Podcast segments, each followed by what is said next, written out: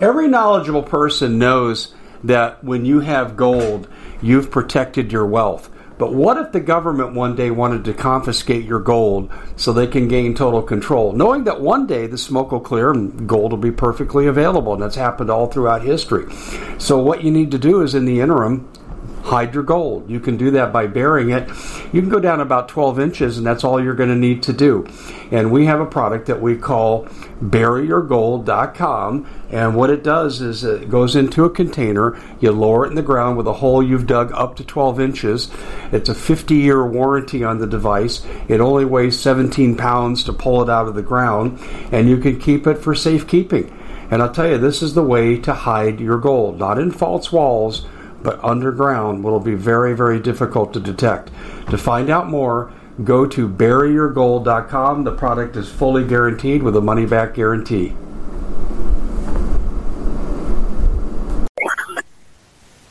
Hey, Dave Hodges here, host of the Common Sense Show. Thank you so much for joining us. And as we see the economy take all these twists and turns, I wanted to get uh, Bob Kudla from Trade Genius back on the air. Uh, you guys really were complimentary the information that he put out a few weeks ago when we last had him on. And certainly things are, uh, in some cases, going from bad to worse. But there's always a silver lining, and we're going to hit some of those silver linings to your benefit, and gentlemen. So here, let me adjust equipment right here. We should be, we should be good to go. Okay, all right. Anyway, um, just love the technical stuff. But Bob, welcome to the show. Glad you could join us. And um, I, I'm I'm getting tons of information on the economy, and most of it's negative. Uh, and and I, I, think you think we're probably pretty close to having a recession formally declared. Uh, yeah, um, just so people know, too, my view on a recession, you and I are probably similar, is is if growth rate is below the inflation rate, we're contracting. You know, even though the numbers might be higher, it's kind of false information. But you know, the information that we're starting to see this week is that they're going to probably officially announce October as the official start of the recession because they look at an unemployment rate. If people are unemployed for an X amount of period of time and that rises by 15%, then that's an official, uh, uh, you know, officially a recession um, signal, and it's at 28%. Really, what I'm saying is that people are getting unemployed and they're not getting rehired. And, and that's kind of scary because, um, you know, the cost of living is, is not going down. People are, are up against the wall. And I think things can get really mo fugly here um, going into next year because, you know, people are going to get increasingly angry. Yeah, that's interesting you'd say that. I just did a YouTube yesterday on the increasing aggression angers in the general population. Yeah, because the times are so uncertain. The people are volatile as much as the economy. Um, but there's always silver linings, but we'll get to those in a little while. But I, I wanted to bring up a couple of things here that has happened. Moody's did a tremendous downgrade of the U.S. and they attached even a negative term to it. They called our credit rating negative. Yeah. So, um, you know, these are kind of weird things because, you know, the, the United States can't go bankrupt. Okay. Uh, just because we're the reserve currency and we, we, we initiate debt in our own dollars. That doesn't mean bad things can't happen. So the Moody's thing is really kind of a, it's more like a, you know, a scold, if you will. And what it does though is that it, it will cause interest rates to rise. Mm-hmm. And and our view on this is that we think there's a war going on between Janet Yellen at Treasury and Jerome Powell at the Fed. So Janet Yellen has been playing this game where she's been borrowing money, really what's called short end of the of the yield curve, and, they, they're called T bills. When you do T bills, is uh, it still allows a lot of speculation in the markets, you know, and uh, but the um, the Federal Reserve wants to have a positive. Um, they want to have a positive, what's called yield curve, so that the banks can get liquefied. Well, she's causing a lot of grief there because the more these T bills she she tries to sell, the higher the short end of the curve gets, and it's called the, an inverted yield curve. Yes, yes. And so she's basically what she's doing is she's she's being a grasshopper. She's eating for today instead of being an ant and and saving for tomorrow. And even Druckenmiller said called her basically called her an idiot because we could have uh, we could have locked in thirty year rates at two percent, two and a half percent, and and kind of pushed our way through the baby boom bubble, if you will but she didn't do that. They just kept everything really, really short, really, really short. Because what she was trying to do, that money goes back into the stock market. So they're creating, they're creating this feedback loop of of of everything's great. Look at the stock market, kind of a thing. And now we're in a situation where she's basically a gambler, and interest rates are going higher, and it's causing us grief. Well, I think Jerome Powell whispered in Moody's ear, saying, "Hey, we got to get people's attention on this debt. And, and then, you know, he's going to uh, continue with his QT and he may even raise rates one more time in December. I mean, so we have a war going on here. It's a big problem because obviously the Treasury wants to get reelected and Jerome Powell has a different mandate in terms of protecting the banking system. And, you know, liberals don't care about that stuff. All they care about is their power. And so they don't care if everything blows up over there because then they could say, hey, we need to even take even more control over the situation. And, and then you end yeah. up like Venezuela kind of a situation. Well, yeah, we don't want to end up there. Um, with regard to the inverted yield curve, just for the audience's edification, um, we're, we're, looking at um, long-term interest rates are higher than short-term. The other way around. So I mean, short, yeah, exactly. Yeah, yeah. I know you. Yeah, short-term interest rates are higher than long-term. That's and as right, and as that settles back to flat, that that's another indication of going into recession. And uh, mm-hmm. They can't really raise rates anymore. If Powell does it, he's doing it because he's trying to prick, you know, prick the balloon here. And uh, but we don't really know where this would go because everybody's so levered right now across the board um, that. Uh, you, you, you, don't know, you know, when you pull the last Jenga thing out, the whole thing comes down. Yeah, you, have to wonder how far this is going to go. I mean, let me just give you one thing that we didn't talk about in our pre-air that concerns me. Oh, uh, Biden ordered $45 billion to be used for vacant commercial real estate transition into livable spaces in home real estate. And, and that concerns me on a number of fronts. What do you make of that?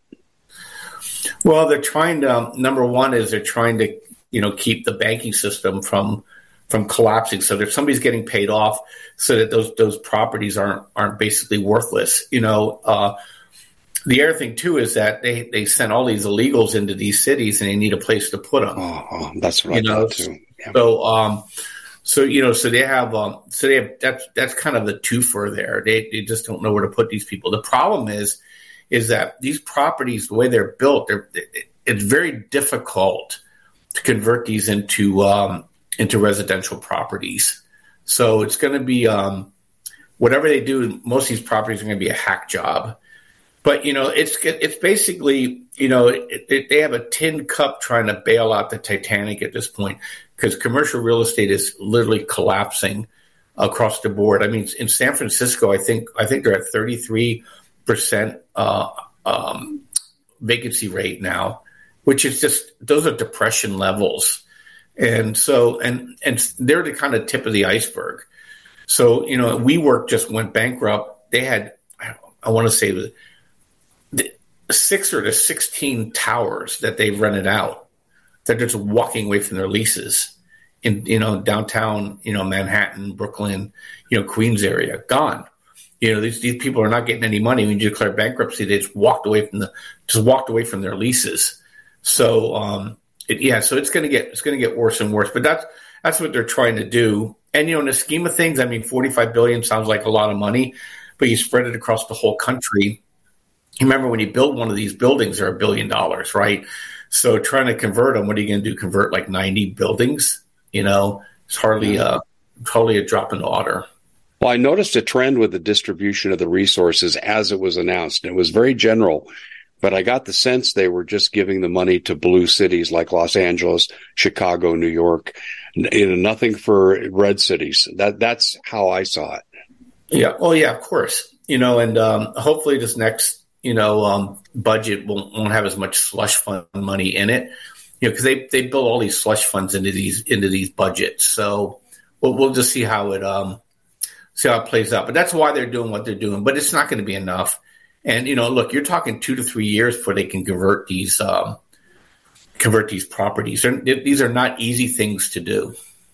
Yeah, they put all these um, climate change restrictions on the properties too. I noticed they weren't real specific in the press release from the White House, but it did say they had to be climate friendly. Well, that's expensive, and, and yeah. that'll drive the price up. Yeah, and if you're trying to create cheap housing, I don't know why they're adding expense to it, but anyway, that's another deal. The other thing I wanted to ask you about um, that's not really on the list, but it's it's in the news again now the possibility of a government shutdown. And with Mike Johnson being uh, the uh, Speaker of the House and not Kevin McCarthy, I think this is a real possibility. I think the tie up is going to be Israeli military funding versus Ukraine military funding. I think that's going to be a big issue. But what happens if we do have a government shutdown? What will happen to the economy? Yeah, so when you have a shutdown of the government, uh, mandated any look. basically, what it what it means is that uh, uh, it's it's really a really a, a number one. It's a borrowing thing. You can't borrow, and number two is that only mandated programs can be um, continued. So, Social Security, Medicare, Defense Department, security arrangements, everything else gets um, everything else gets shut off. You know, so um, so so it'll slow the economy down short term, but it's more of a it's more of a political nightmare. But it's for people that have um, everybody gets furloughed. By the way, so you know the IRS gets shut down, the human resource, you know HHS gets shut down. You know, just things that have to run, run. Everything else gets shut down. There's a silver lining in every cloud. yeah. Remember, they usually shut the national parks down and this, you know, that kind of crap. They'll close the mall you know, they do petty stuff like that. Yeah, they want to make it uncomfortable, so people put pressure yeah, on to get it through. I agree. I yeah, agree. no passports, no visas, that kind of stuff. Will it have a general effect on the economy, though, people's day to day life? No, not really. In fact, we won't miss it at all. It's just that people that are heavily dependent on government programs may be uh, inconvenienced, but I don't think it'll be a very long one. Uh, Mike Johnson also he he dangled out a you know continuing resolution with some with some strings. So that, yeah. So we'll see um, where that goes. But typically these don't these don't have long term effects. It's just depending on how they're positioned and the narratives created. These are really more like political grandstanding. Yeah. Okay. So they're playing politics for the election. I, I, I hear what you're saying. Um, you said something to me before we went on that I hadn't heard and that has to do with FedEx drivers. Tell the audience about that. It's actually FedEx pilots. Um, oh, pilots. um, okay, pilots. Yeah, the pilots were told um, these are contract pilots. They usually pick up for the holidays, you know, because uh, you get you know you get a peak season, and they said basically just uh, you know get work with the uh, the regional airlines because we're not going to have enough uh, we're not going to have enough routes for you. And I don't know if you noticed too, American Airlines just basically abandoned Austin as a uh, as a hub, and they're not the only ones. You know, we also talked about Maersk laid off ten thousand people. Mm-hmm. Uh, you know, Christmas is going to be pretty bleak. You know, this stuff should have already been in the country, and um, but Maersk laid off ten thousand people. That means that the shipping is is way down. Only thing really moving right now that you can make money on shipping is is anything energy related. So all the all the ca- container companies are, are hurting for certain. We're, we're laying off truck trucking com- truckers left and right. Trucking companies are going bankrupt left and right in this country. So it's a big problem. Yeah, that, that let's get into that because I've, I've I've looked at that. I know diesel uh, rising diesel prices could be a real problem because I've had truckers tell me they won't run if it's between six and seven dollars a gallon because they can't make money.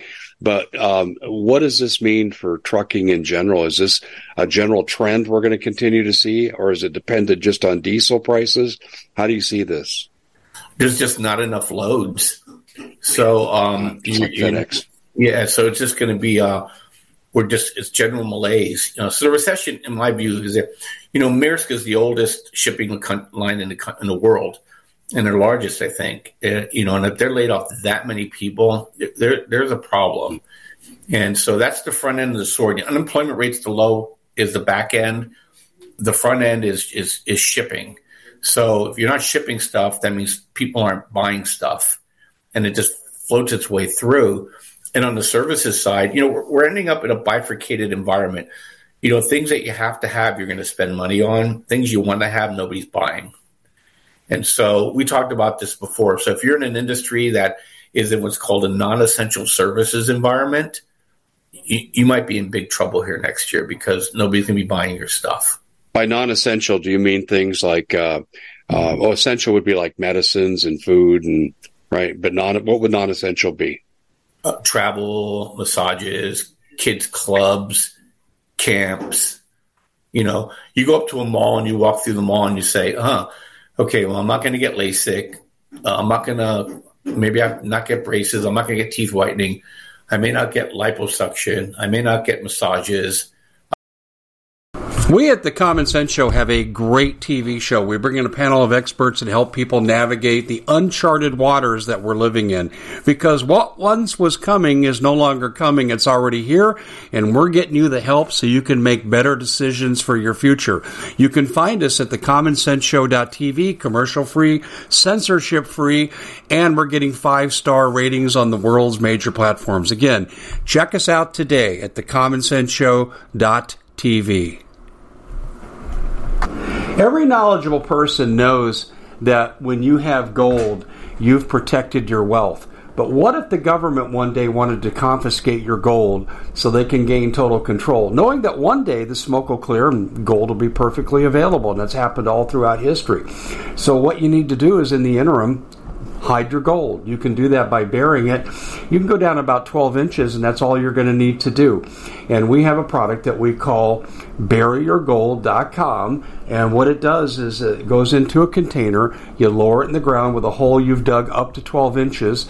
It's a 50 year warranty on the device. It only weighs 17 pounds to pull it out of the ground, and you can keep it for safekeeping. And I'll tell you, this is the way to hide your gold, not in false walls but underground will be very, very difficult to detect. To find out more, go to buryyourgold.com. The product is fully guaranteed with a money back guarantee. Did you know that the World Economic Forum now, they in the last meeting they convened, they actually had a water board there with water experts and they tell us our water's in danger and they have to take control of our water. Does that bother anybody? I'm sure it does. And I begin thinking right now about water safety. And we already know there's lead in the water, chemicals in the water. A lot of it's not safe to drink. But we have the answer for you. It's called the Alexa Pure Pro Water Filter. It's the best there is, and scientifically, they leave nothing to doubt as they publish their research at waterwithdave.com. And it's my choice for water filtration. Gravity powered, it reduces 206 contaminants, it targets heavy metals, fluoride, chlorine, and viruses.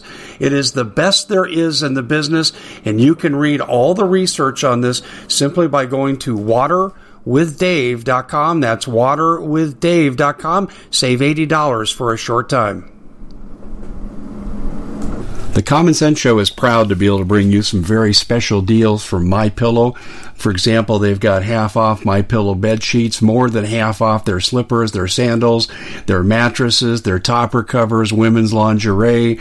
Uh, they have extremely great products, as you all know.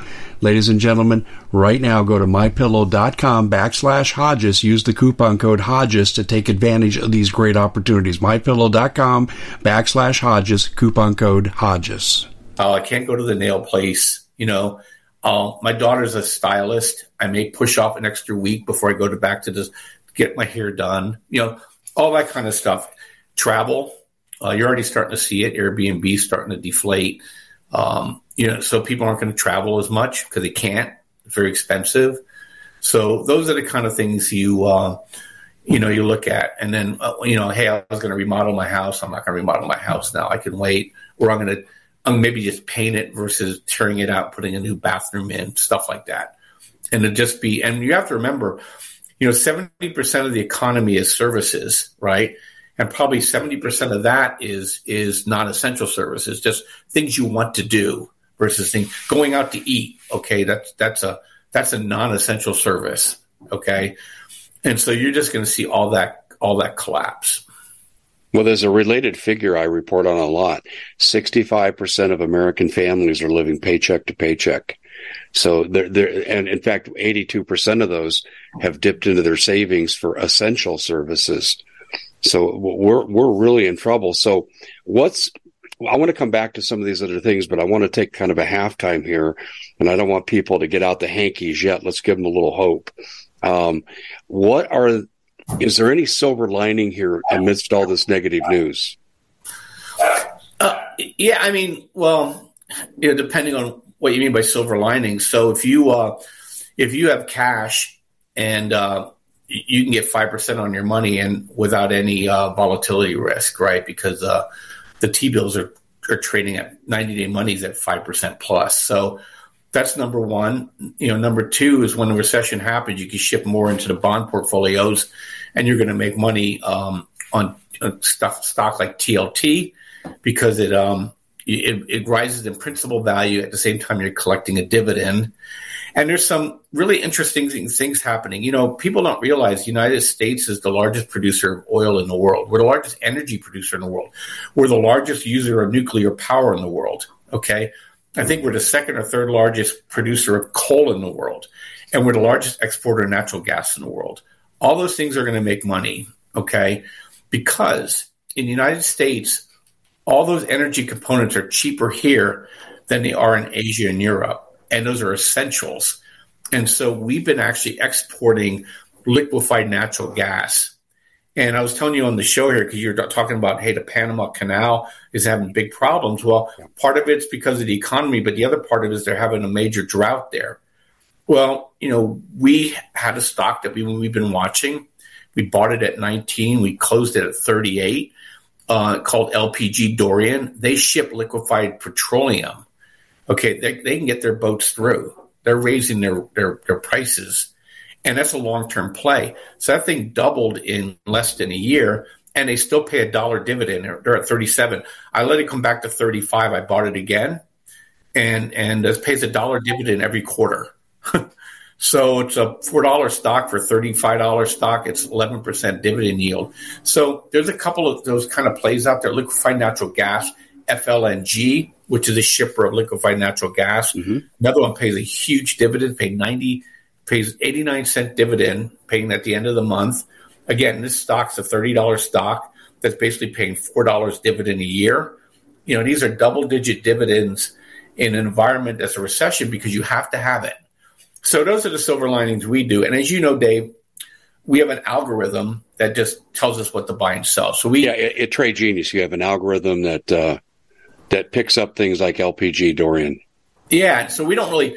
I hate to use the word we don't really care, but we really don't care. So all we do is we just look for the you know our indicators to tell us that it's time to buy. And what we've done is we've had multiple algorithms and we com- combined them into a a, a, a new and improved one that's actually it's it's a super algorithm because we combine dollars together and we've created the uh, signals within it to tell us whether or not it's a high probability trade. It's called the trade force indicator. You know, we call we call it the worm. So when you see the worm, you buy. When the worm goes away, you sell. And it's just been killer. And we've really, really enjoyed it. If you know, when somebody says, I don't know how to trade, I'm like, well, just follow the worm as the worm turns, you know, we like to say. So, so you see that, you know, you, you take a look at it and it just sets your trades up. We teach you how to use it. We give you access to it. No matter what level of service you buy, you get access to the Trade Force indicator. Really cool. So we combine all our algorithms into one major one, and we, we wrote some some specific code around it, and it has really high probabilities of success. And so you just have to simply wait. It keeps people making the mistake of, am I missing out on the trade and buying something that's not going to go up? Or if you're not paying attention, you can set an alert on it and it'll just tell you when it's, when it's time to buy again.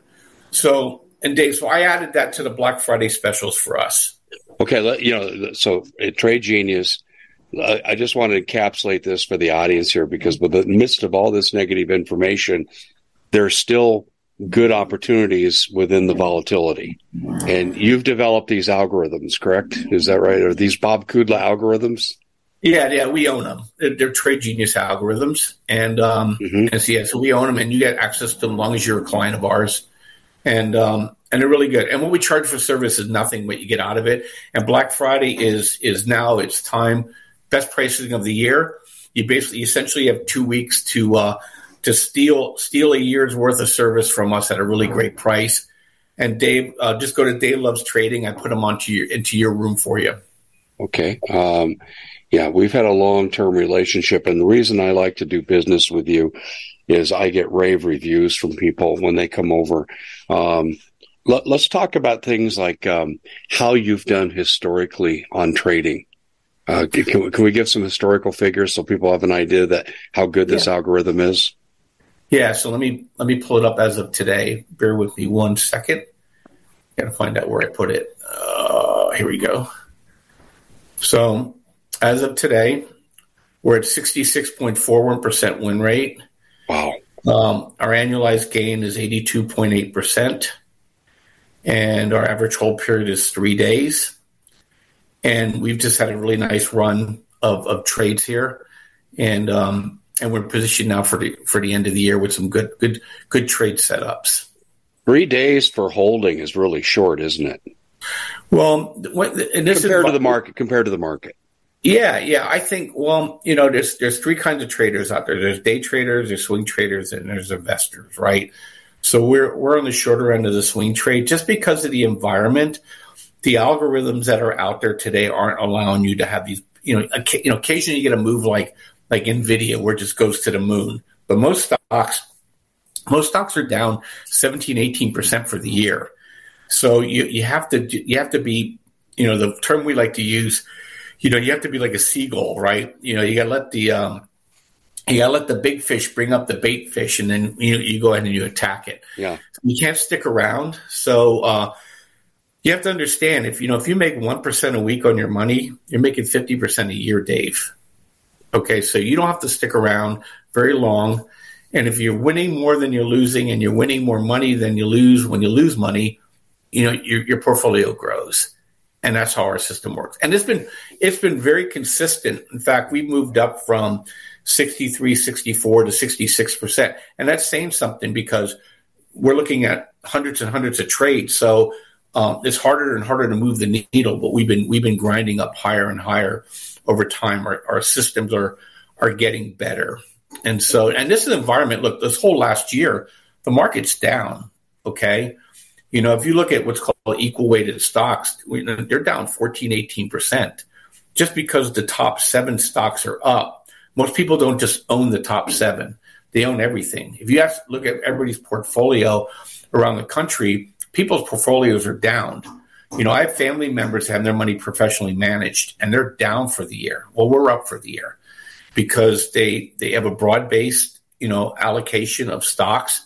And a lot of stocks are, are are not doing well. And if you own a company that's not cash flow positive, in the next 18 months they're going to be out of business or they're going to have to severely dilute the value of their shares to gain cash to try to maintain a survival mode.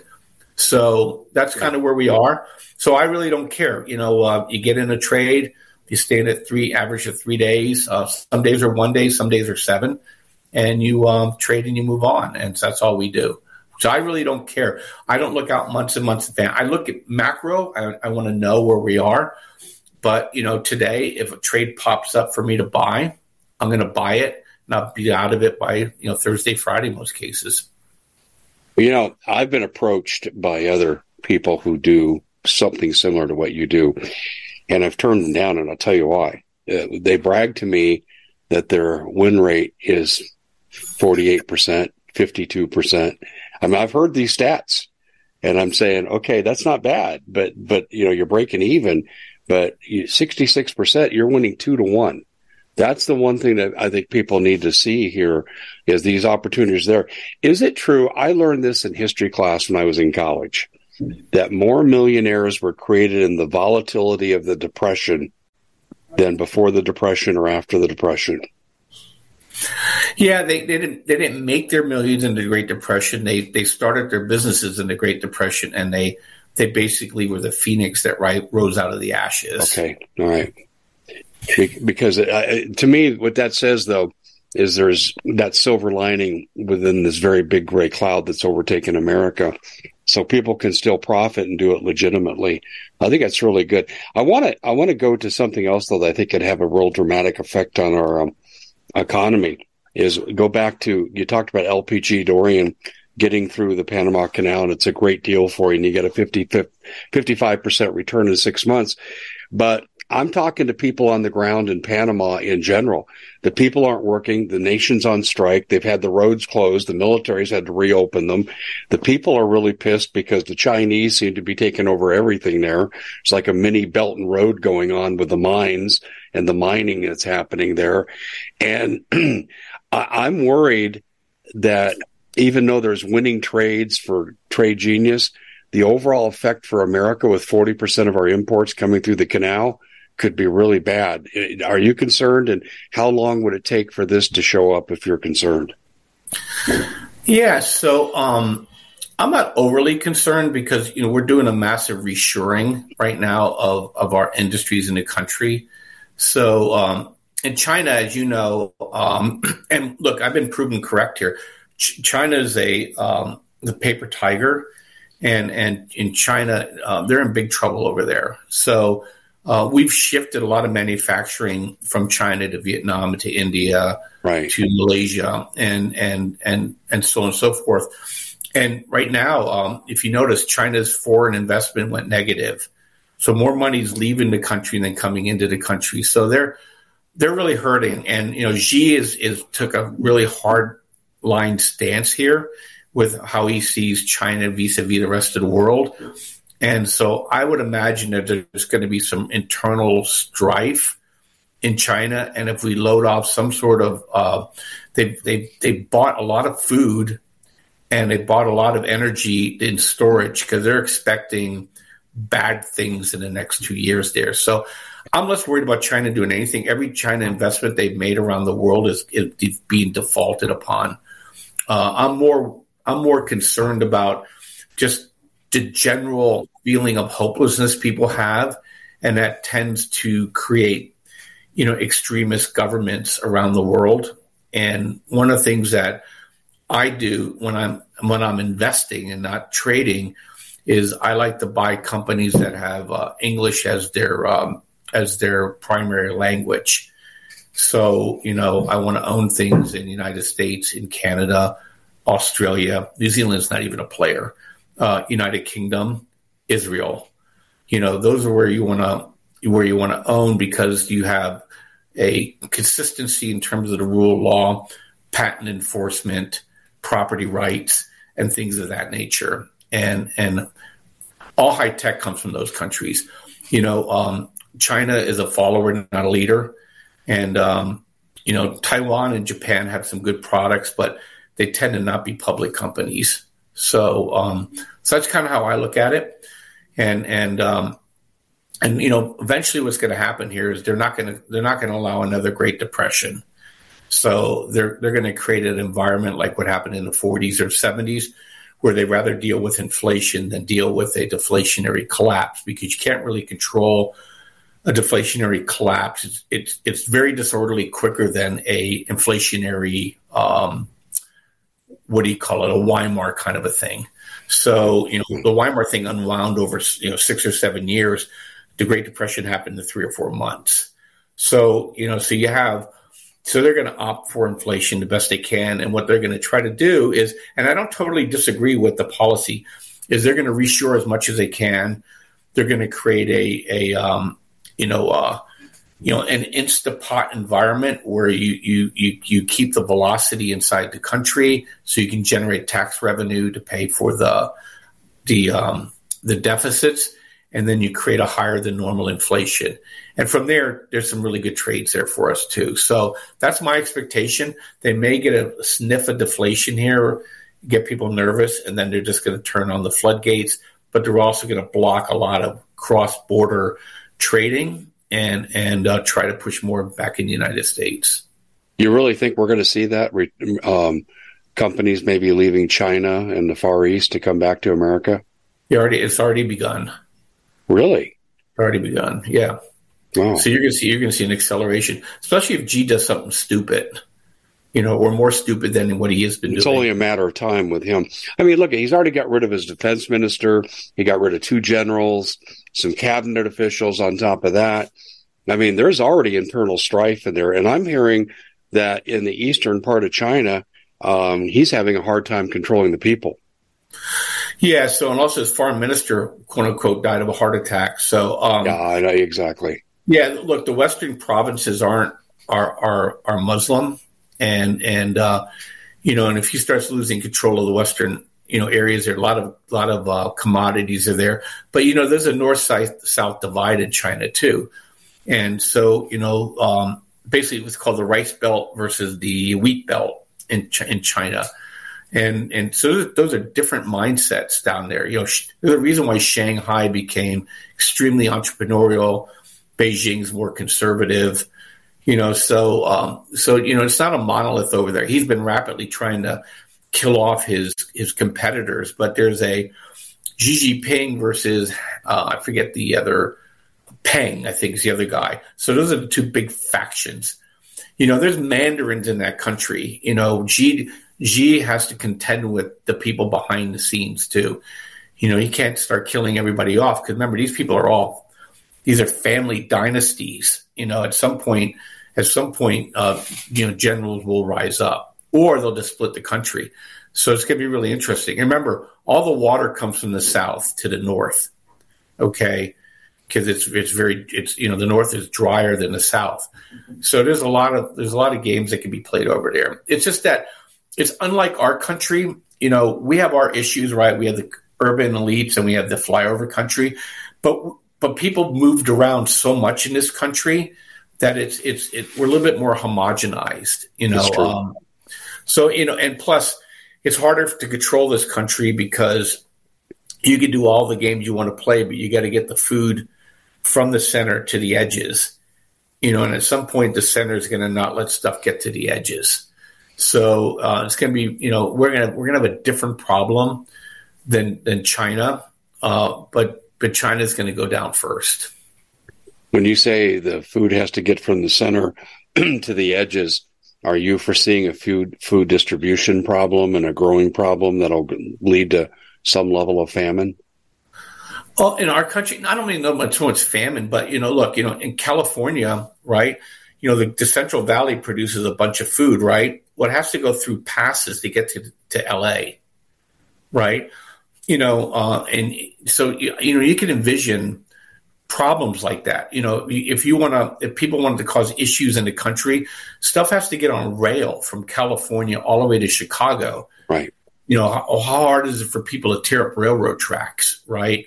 Or to put cars in front of them or derail them. I mean, you know, you could just, I, you know, the imagination can can simply run wild here in terms of being able to cause disruption. So, you know, they've been very fortunate in this country that, you know, the what I would call the right of center people have not done what they always accuse them of doing, right? It's the left that's been going, crazy. But if they do push the right people in, you know, in the in the middle of the country to a point where they have no hope, well, the left will starve because we're all stuck in cities you know well, that's an interesting thought i hadn't even considered that but you're right where the food is grown and where the elites live you're you're exactly right. What about terrorism though? I mean there's a lot of i mean the fbi has issued a warning now to several cities to watch out for terrorists that we've let walk across our unguarded border. Uh, what what do you see going on there and how will that impact our economy?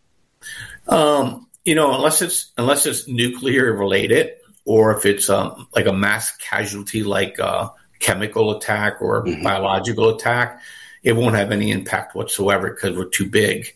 You know, just be annoyance. But if it's one of those things where like somebody poisons the drinking water in LA and you know 100,000 people die, well then yeah, we'll be in big trouble. So I'm not sure what you know comes across. I you know Iran concerns me because they're you know the, the, the you know the people the adherents to the to the Shia religion, you know, firmly believe that the 12th Mahdi is the one that's going to usher in the uh, you know, the uh, the the end of the world, if you will. Yes. And so um, they would love to hasten the end of the world so the 12th Mahdi would come. So you know, they're they're not rational actors like Saudi Arabia. You know, um, the Sunnis are they're practical people. Okay, Russia, he's a practical dictator. Xi Jinping, practical dictator. They actually want a world to run. Okay. Hardcore Shia don't really want a world to run. They want a new world to come. And, and, um, and, you know, and that's what you can't negotiate with that. You have to, uh, right. You have to eliminate it. And so that's a big problem. And, um, but I think we're, Bob, I think we're lucky though. I, I think a lot of the Muslims aren't into the hardcore stuff. I know, for example, I've looked into Iran, and and the Iranian people hate their government, and they're only going to follow that government so far. Yeah, I mean that's what they're hoping to do. I look, I live out here in California, where I think there's a million people from Persia. They hate that. They hate the regime. Mm-hmm. But look, I mean, look what just happened. You know, Israel is banging on Hamas really hard here. Yeah, Saudi Arabia, Egypt, UAE, and Jordan not, voted against boycotting Israel and cutting ties with. So you know, because they they fear the Shia regime. Sure. Okay. So they're, you know, the play is hopefully you get enough. Um, I have construction going on. I'm sorry. Hopefully you get enough um, people in that country and de- make it destable enough that they kill, take those people out, you know, before something really happens. But, um, but yeah, so that's the big problem, you know, in the world. But it's, it's just, it, but it's kind of like everywhere now. People, you know, in this country here, people have lost hope. You know, in China, they call it the they, they first they called it the lay down, now they call it the get out. Right? The young people in that country have quit on communism. They just quit. And I've always told people the opposite of love isn't hate. The opposite of love is indifference. Yes. And and so and that's what's happening here too. People are indifferent. Like I have a 22 year old daughter, has a great job. She just moved out. She's doing everything, but she she hates our government she doesn't consider herself a Democrat or Republican. She just hates that this entity has such control over her day to day life. You well, know? I think that's a pretty universal feeling, and I think it's well deserved. Yeah, but the thing is, they they they fight differently than you and I did. Right? We shifted. We were the Ron Reagan Republicans, right? Mm-hmm. She's like, I'm not even voting. I don't care. I don't do anything. You know, she gets pulled over. She tells the cop, "Don't they had better things to do?" Literally, don't you have better things to do than to bother me? a quote. You know, so that's how these people feel about authority. You know, just stay away from me. Leave me alone. You're not helping me at all. In fact, you make it my life harder. And and so, you know, it's very interesting because I think the way the Democrats and Republicans are fighting, they're totally not reading the room at all. Well, I, you know, I look at we have more of a uniparty problem than we have a Democrat Republican problem. That's how I, I'm beginning. I mean, I'll give you an example in Arizona, and this also happened in the Senate with Mitch McConnell, Ronna McDaniel, the head of the RNC, where funding was pulled from what they perceived to be America First candidates. And eight senators were affected by that in 2022. And in Arizona, Kari Lake was discriminated against by hardcore GOP that are really uniparty people. And, and, but you know, I think what's going to happen with these young people, Bob, if it goes on long enough, this apathy, if they can't run from it, it's going to turn to anger, and that's where we're going to really have problems. Yeah, yeah, I think so. Yeah, I think when, when unemployment becomes a lot more um, yeah. prevalent, then I think the anger comes. Look, we just imported five million people in this country that have no skills. I'm not upset about them, but we brought the wrong people into the country, and what are they going to do? They're going to take services away from poor people. They're going to take jobs away from poor people. And then automation is taking jobs away from people. And then you have in the cities, you can't, you don't have freedom of purchase anymore. Everything's a big vending machine. You go into CVS and in some of these urban cities, you're going into like a an eighty thousand square foot vending machine. You're paying for the stuff for it. It comes out of that plexiglass. You, you, you know what I'm saying? I know, and you're also paying for the random theft that's going on in blue cities that's not prosecuted. I, yeah. I, I, hear, I hear what you're saying. Um, but uh, listen, the people that have come into our country, and I'm not talking terrorists or criminals because there certainly are those, but most of the people that come here, they just want the American life. But you know what? It's going to take a generation for this problem to fix itself. That's how I see it. And I don't, yeah, I don't know yeah, if we have yeah. a generation.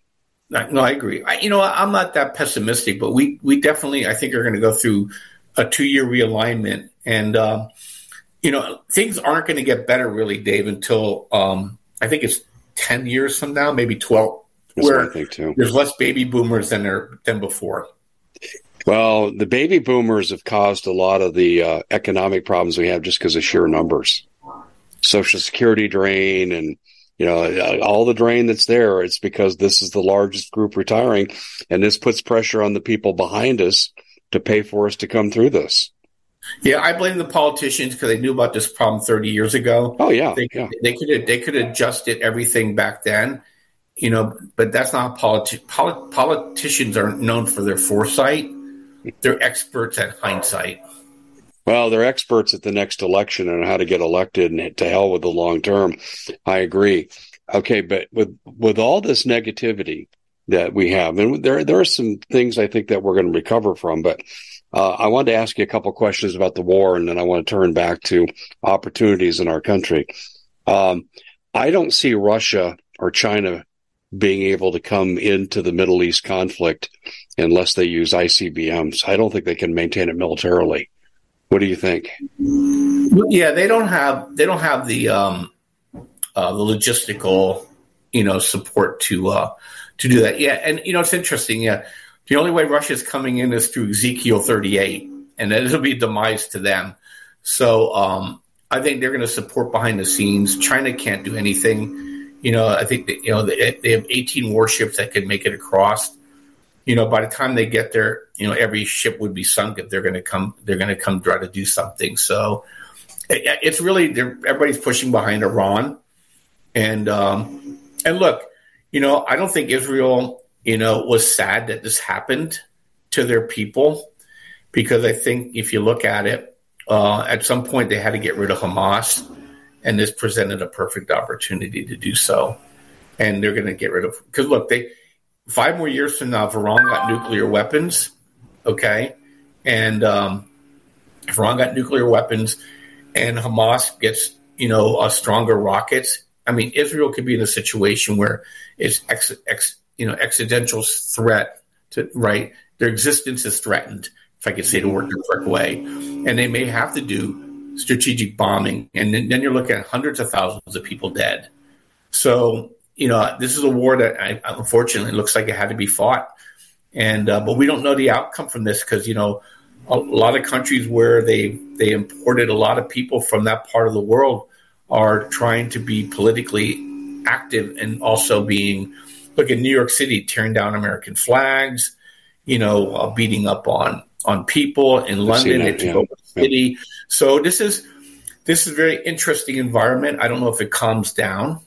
Um, I think it will only because the um, once once this thing is laid waste in Gaza. If you notice Hezbollah, uh, I think they saw what they did in Gaza and said um, Israel's not screwing around this time because they literally will.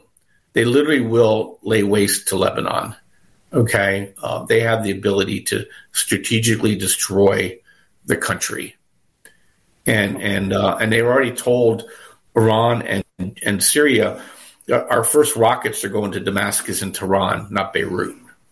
So everybody backed off, and I think that's why he's been so aggressive in Gaza, just to show them the resolve. Now, I don't care what side of the fight you're on. I'm only speaking to what I see, and from a practical, you know, point of view, um, that's why it's, they're doing what they're doing. It, it's hard for me to believe that their intelligence didn't know this was coming. I agree. You know, but we're past that now, and um, and and so here we are in the middle of it all. And you notice it's not affecting oil yet because the Saudis behind the scenes are cheering, okay, because they they fear Iran, you know, desperately. The Gulf states fear Iran. You know, people don't realize Eastern Saudi Arabia is a higher Shia population than Sunni population, okay, and we're all the oil is in Eastern Saudi Arabia. So, you know, so there's a lot of things, you know, what you see is not always what you get. And that's why I always tell people, and, and people, you know, on Twitter and all these other places are so simplistic. You know, people just need to dig under the covers a little bit, listen more to your show, kind of understand really what's really happening behind the scenes. Yeah, the, I, I, agree with you about Saudi Arabia totally. Um, they're a better ally to the United States than Biden is trying to let them be. And I think Biden's just counterproductive in this whole thing. Um, we'd be better off if he just shut up and just supplied Israel with the military hardware they need and go away. Well, he has a problem. Obama and Valerie Jarrett are, are uh, Iranian um, I know. I know. So, I know. yeah, it's just, you know, he's just lucky that he has a bunch of Jewish people in his cabinet and then the Congress is pro Saudi, not pro Iran, where he wouldn't have done anything. You know, if there's a positive thing that can come out of this, though, I'm hoping at some point in time, the, this will allow the opportunity for the Iranian people to rise up and overtake their government because once and for all, because the Iranian people, I think, are good people. I, I mean, I've got a lot of interaction. They don't like what's going on. A lot of them like to come here and live because they appreciate what we have. And I just would like to see them overthrow that government. You know, Bob, I remember when we had a soccer team after 9-11 play in Iran and it was against the government wishes, but they went ahead and had a memorial and a moment of remembrance for 9-11 before they played the soccer game. And I just said, those are good people. Those are people that care about humanity. And that's why I don't like to categorize Iran as all being evil. They're not. Their government's evil, is evil as hell. Um, and do you think that Netanyahu is going to be able to dislodge that government? Because I don't think he'll be safe until they do. I'm not sure. Well, you know, we'll see what happens. You know, um, when when the war broke out, uh, there was a there was a soccer match in Tehran, internal one, and um, and some Hamas sympathizers planted the Palestinian flag in the middle of the pitch, and the whole stadium was basically "F Hamas, F Hamas, F Hamas." So you know, there's no love there between these people, and, and especially they know the regime, and that was their way of being able to tell the regime how much they hate them without really telling the regime how much they hate them. But look, I think look, most totalitarian states die of their own weight I and, I, and I think that'll happen there too. And look, if Iran pushes too hard, they're just going to lose their ability to export oil, and then they have nothing. And that affects Russia. So because of the BRICS concept. Um, yeah, well, Russia would love it because Russian Saudi Arabia oil would go through the roof. So, so yeah, so you, you know, just like was a den of thieves, right? You know, they don't they don't all have they're not they're not all pulling on the same boat. You know, if if Iran goes under, price of oil skyrockets, right? Guess who wins? United States, Saudi Arabia, and Russia. so you know, it's not like it's not like you know, hey, I, I got you, brother. You know, it's more like I only got you so far. I hear you. Know? you. And uh, yeah, so it's it's these things are interesting to me. That's why I'm so glad I live in the United States. yeah, like that. Yeah, me too. Although yeah, we need some much needed reform uh, on who's running things. But anyway, that aside, I do agree with you. Fundamentally, this is a great place to be. I want to uh, go back to opportunities for our audience because in the midst of all this chaos that we're experiencing, this malice, cultural revolution, all the other stuff we're going through, um, there's still light at the end of the tunnel for people that want to dig and find it.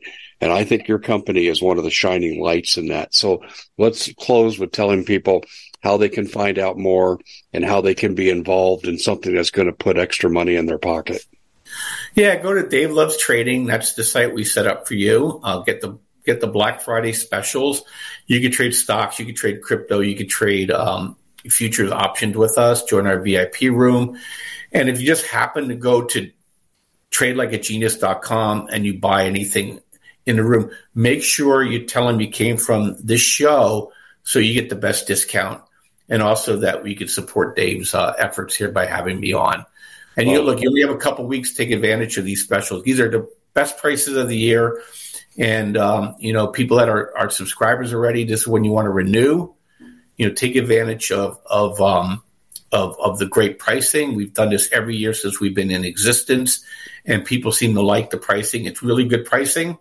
And uh, like I said, what you get out of the trade, uh, what you get out of the, out of this, you, will make more money trading than you will paying for the service. So, uh, well, yeah, by far, I get that too from people that have come from my show to what you do at Trade Genius. That's exactly what they say. It made almost no time to make up that money before they're making money, and they're doing really well. Listen, people, this is better than a second income because you can. It's more money, and you're going to basically uh, set your own hours. Uh, Bob, it's a great service you provide, but I appreciate you coming on too and sharing your background and expertise on what's going on in the world economically, because uh, it's good to get a different view other than uh, the White House press secretary. so I, I do appreciate you coming on, Bob. Thanks that's not so much. A, that's not that's not a that's not a big hill to climb, but thank you for having me. Yeah, and I just want to say, hey, ladies and gentlemen, take advantage of this. Go to davelovestrading.com. Thanks, Bob. Thank you. Have a good one. We at the Common Sense Show have a great TV show. We bring in a panel of experts and help people navigate the uncharted waters that we're living in. Because what once was coming is no longer coming. It's already here, and we're getting you the help so you can make better decisions for your future. You can find us at thecommonsenseshow.tv, commercial free, censorship free, and we're getting five star ratings on the world's major platforms. Again, check us out today at thecommonsenseshow.tv. Every knowledgeable person knows that when you have gold, you've protected your wealth. But what if the government one day wanted to confiscate your gold so they can gain total control, knowing that one day the smoke will clear and gold will be perfectly available? And that's happened all throughout history. So, what you need to do is in the interim, hide your gold. You can do that by burying it. You can go down about 12 inches, and that's all you're going to need to do. And we have a product that we call buryyourgold.com. And what it does is it goes into a container, you lower it in the ground with a hole you've dug up to 12 inches. It's a 50 year warranty on the device. It only weighs 17 pounds to pull it out of the ground, and you can keep it for safekeeping. And I'll tell you, this is the way to hide your gold, not in false walls but underground will be very, very difficult to detect. To find out more, go to buryyourgold.com. The product is fully guaranteed with a money back guarantee.